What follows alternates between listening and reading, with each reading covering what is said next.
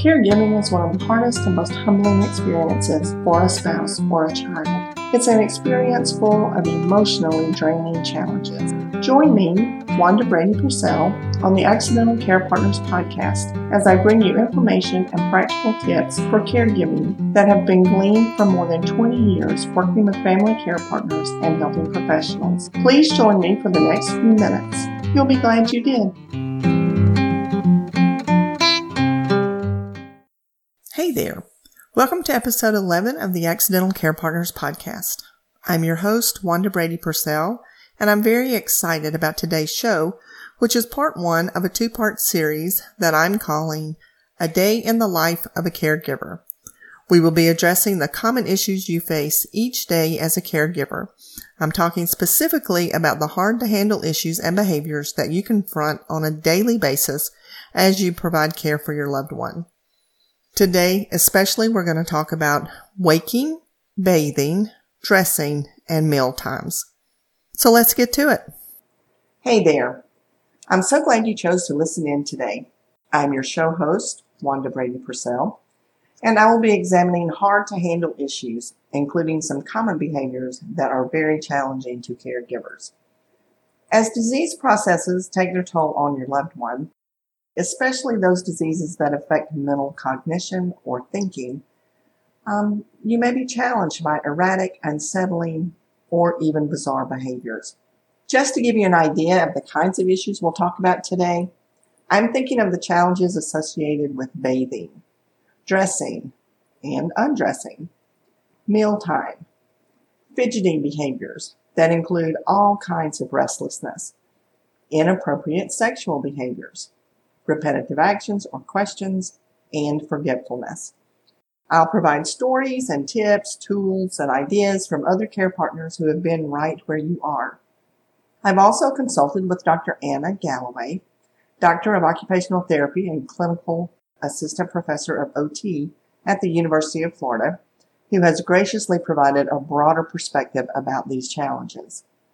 Let's take a virtual walk through a day in the life of a caregiver and we'll address the issues in the context of your daily life. Let's start with morning wake up. Do you get your loved one up at the same time each day, or do you wait until she wakes up on her own? Too often, caregivers or professional care partners do not take into account the formal rhythm of their care receiver's life. I've heard patients rant about being roused for bath time at 5:30 in the morning when their preferred rising time was 8 or 9 o'clock. And let's also consider that some of our loved ones prefer to bathe or shower at night. Now, I do realize that the time schedule is a bit tighter in skilled nursing facilities or assisted living facilities. But in the care receiver's own home, couldn't the daily schedule better align with their usual routine? You might find less resistance as the day begins. So I want to talk about the issue of bathing. Oh my gosh, I've had so many caregivers talk about their loved one no longer wants to bathe. They're combative, they resist, they get angry, but they still need to be bathed. So how do we approach this massive issue? Well, let's break it down. If you're bathing your care receiver first thing upon waking, how are you setting the stage for your care receiver? Are you making sure the room and the water are warm? Not too hot, not too cold? Are you undressing your loved one in the bedroom and then walking them to the bathroom? And if so, is the change in temperature too shocking for their bodies? If you're giving a bed bath, are you ensuring privacy before you embark on the task?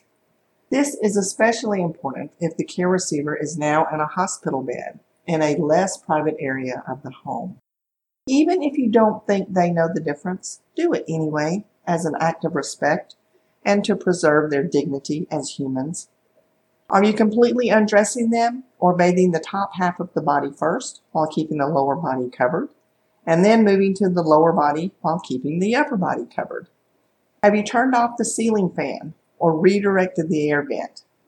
You know, even warm air coming out of a vent can feel cold when it's blowing directly on a wet body.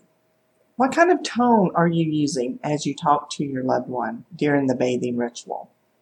Are you using a gentle voice or are you a little more demanding about what you want them to do to help you accomplish the task? I encourage you to start gently, washing the face and hands before moving to the trunk or extremities. And I want you to pay attention to what kind of washcloth you're using. Is it soft like you would use on a baby's skin? Or do you find that maybe it's a little more abrasive? How does what you're using feel on their fragile skin? Maybe you could warm several towels or a cotton blanket in the dryer to use as a cover as you bathe. This way, you can take care to expose only the body part that you're currently cleaning and then move on, but the warm blanket will keep your loved ones more comfortable. If you're putting your care receiver in the shower, how is he positioned? Is he getting in facing the shower head with the water spraying in his face, or are you putting him in with his back to the shower head? How did he do it when he was in charge of his own shower? Can you do it in that way? Are you coaching him and telling him what's coming next, or are you simply pushing him into position? Sometimes just explaining what we're doing and what's coming next can be helpful. Now, the same question should be asked and answered when you're considering washing your loved one's hair. Is she facing the shower head or tilting her head back under the spray? Does shampoo run into her eyes or are you shielding her face? Can she remember to hold her breath if the water cascades down her face? Or does she sputter and cough? All of these are clues as to her discomfort or her ability to tolerate the bathing and shampooing rituals. Using a rolled washcloth at the top of her forehead can act as a barrier to the water running over her face. And this works even if it's already wet. You can just squeeze it out and put it back and it will help to sort of staunch the cascade of water. Can your loved one assist you with the personal areas that need cleaning? Are you preparing him or her before you bathe or touch those areas? Bathing is a challenge and it's often a soaking event for the caregiver. However, I encourage you to remember that you are caring for their physical body because they are no longer able to do it. Put yourself in their place.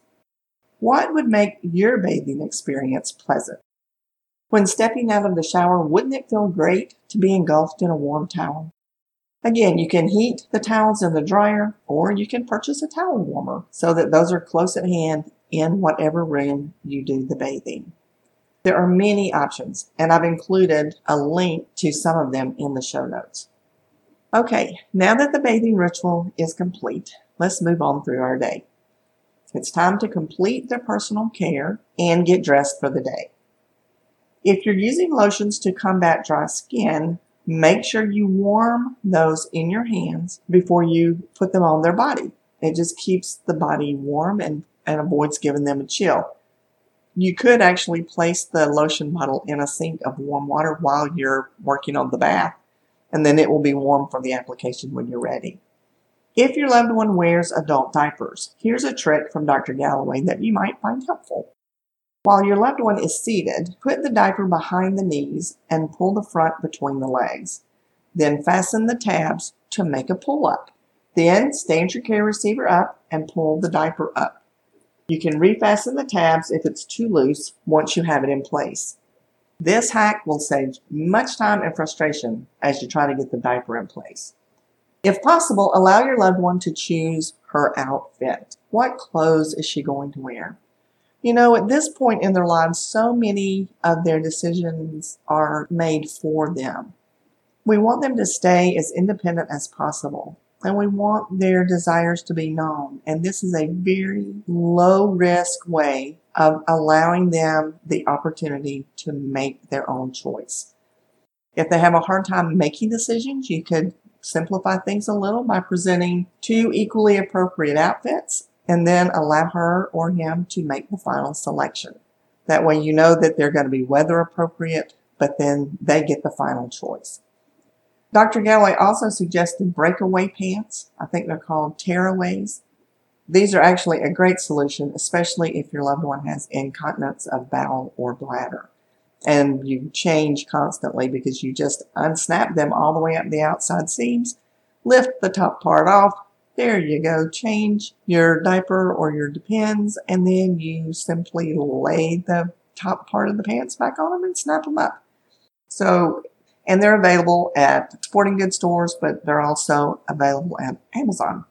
So I put a, a link there in the show notes for you. Now back to dressing. Here are a few tips for your consideration. Way back in 1999, when I was in grad school working on my master's degree in social work, I learned that we burn pathways into our brains by the simple repetition of doing. So, if your care receiver has been putting his socks and shoes on in the same way for the past 70 years, there is a way that actually feels right to him. And most importantly, if you are not doing it in that same way, then it feels wrong to him. So pay attention to their reactions when you say, let's put your socks on. If you're reaching for the right foot, but he is offering the left, don't push the left out of the way and continue toward the right. Go to the one he is offering, as this is most likely the foot he always begins with. The second part of this is the normal sequence for putting on socks and shoes. Some people like to put socks on, as in both socks and then both shoes. Others like to put on one sock and one shoe and then the other side.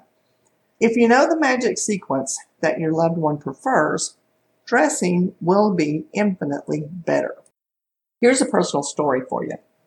When I was in graduate school learning about brain plasticity, it was just a few years since my grandfather and his three siblings had all died from complications of Alzheimer's disease. So I was paying close attention to everything I could learn about brain health. And after I learned how easy it is to burn new pathways into my memory, I began a family experiment. My children and I took one week to pay attention to how we actually put our socks and shoes on. Then we spent the next six weeks doing it backwards or by following the non-dominant sequence. For instance, I discovered I always put my right sock and right shoe on, and then my left sock and left shoe. So the first round of memory training had me putting on my left sock and left shoe, and then my right sock and right shoe. Then we did every combination, each one for six weeks. We did sock, sock, shoe, shoe for the right and the left, and then we did sock, shoe, sock, shoe for the right and the left. We also practiced using our non-dominant hand to brush our teeth, our hair, and to feed ourselves. According to the HealthTransformer.co website, this act of burning new neural pathways is known as neurobics, and it takes three to six months in most people, but it can happen earlier in other folks. My children thought I had lost my mind, but I made a game of it because I realized how important it is to have alternate neural pathways, especially in the case of brain injury, such as stroke or maybe a car accident or any kind of brain dysfunction related to disease processes, such as any type of dementia. When one pathway is lost to injury or disease, then there's already another pathway burned that the brain will switch over to. So it just makes it easier to rehabilitate if you have multiple pathways to do the same activity of daily life. So the truth of the matter is, if your loved one has only one main pathway burned into their memories and you are going against that, you are likely to have behavioral issues simply because the way you're doing things feels backward or wrong to them. Now, here's another thought about clothing. Choose a style of clothing that suits your loved one's ability to put it on. As we age, we lose mobility in our shoulders. So pay attention to the verbal as well as the nonverbal cues your care receiver offers you when you're dressing them. Putting arms back to slide into sleeves might be painful. Or pulling a sweater over the head and pushing the arm up into the sleeve could also be almost impossible. If you find this to be the case, you can always cut the clothing up the middle in the back to make it easier to put on. Then you can either use a Velcro type strip or buttons in the back so that you can keep it closed. You might have to enlist the help of a friend who sews or maybe even a dry cleaner who has a seamstress on staff to help with this, but it would be a way of meeting the dressing challenges. You can also search the online retail market for such items. Remember, the goal is to help your loved one look their best as long as possible and to be able to dress them with ease. Next up on our virtual tour of a day in the life of a caregiver is mealtime. This can be challenging for caregivers on many levels.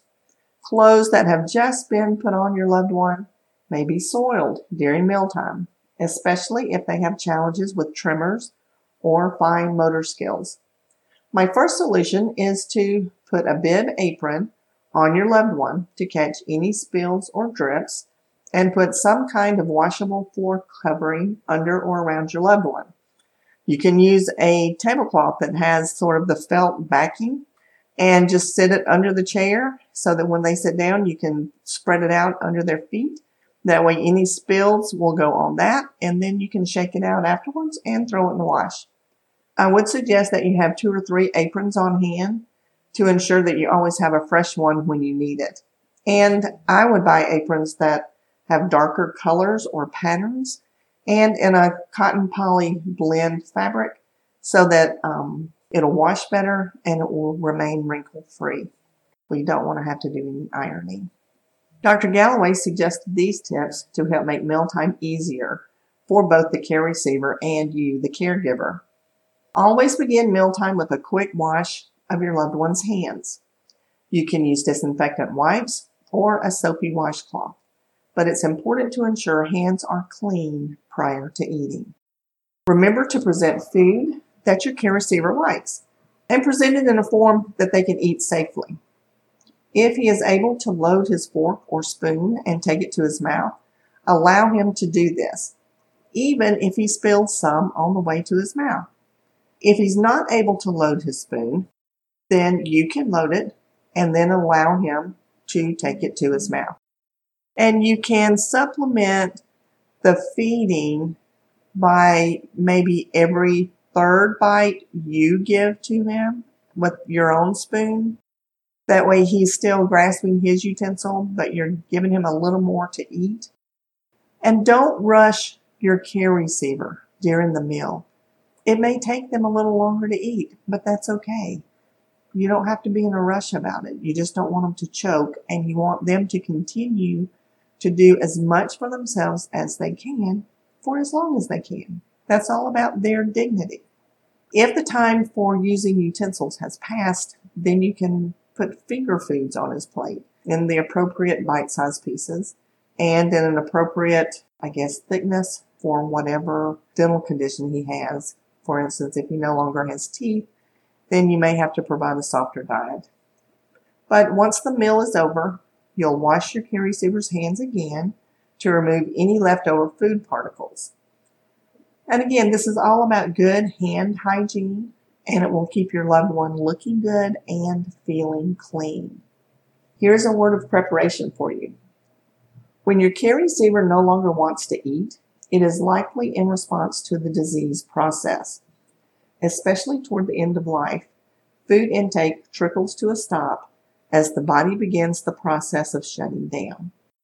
If you have questions about how much your loved one is eating, if it's enough, or if there's something going on to prevent um, their appetite, speak to their physician about it and ask for a consultation with a speech language pathologist who specializes in feeding disorders because they can give you a clear understanding of really what is happening with your loved one.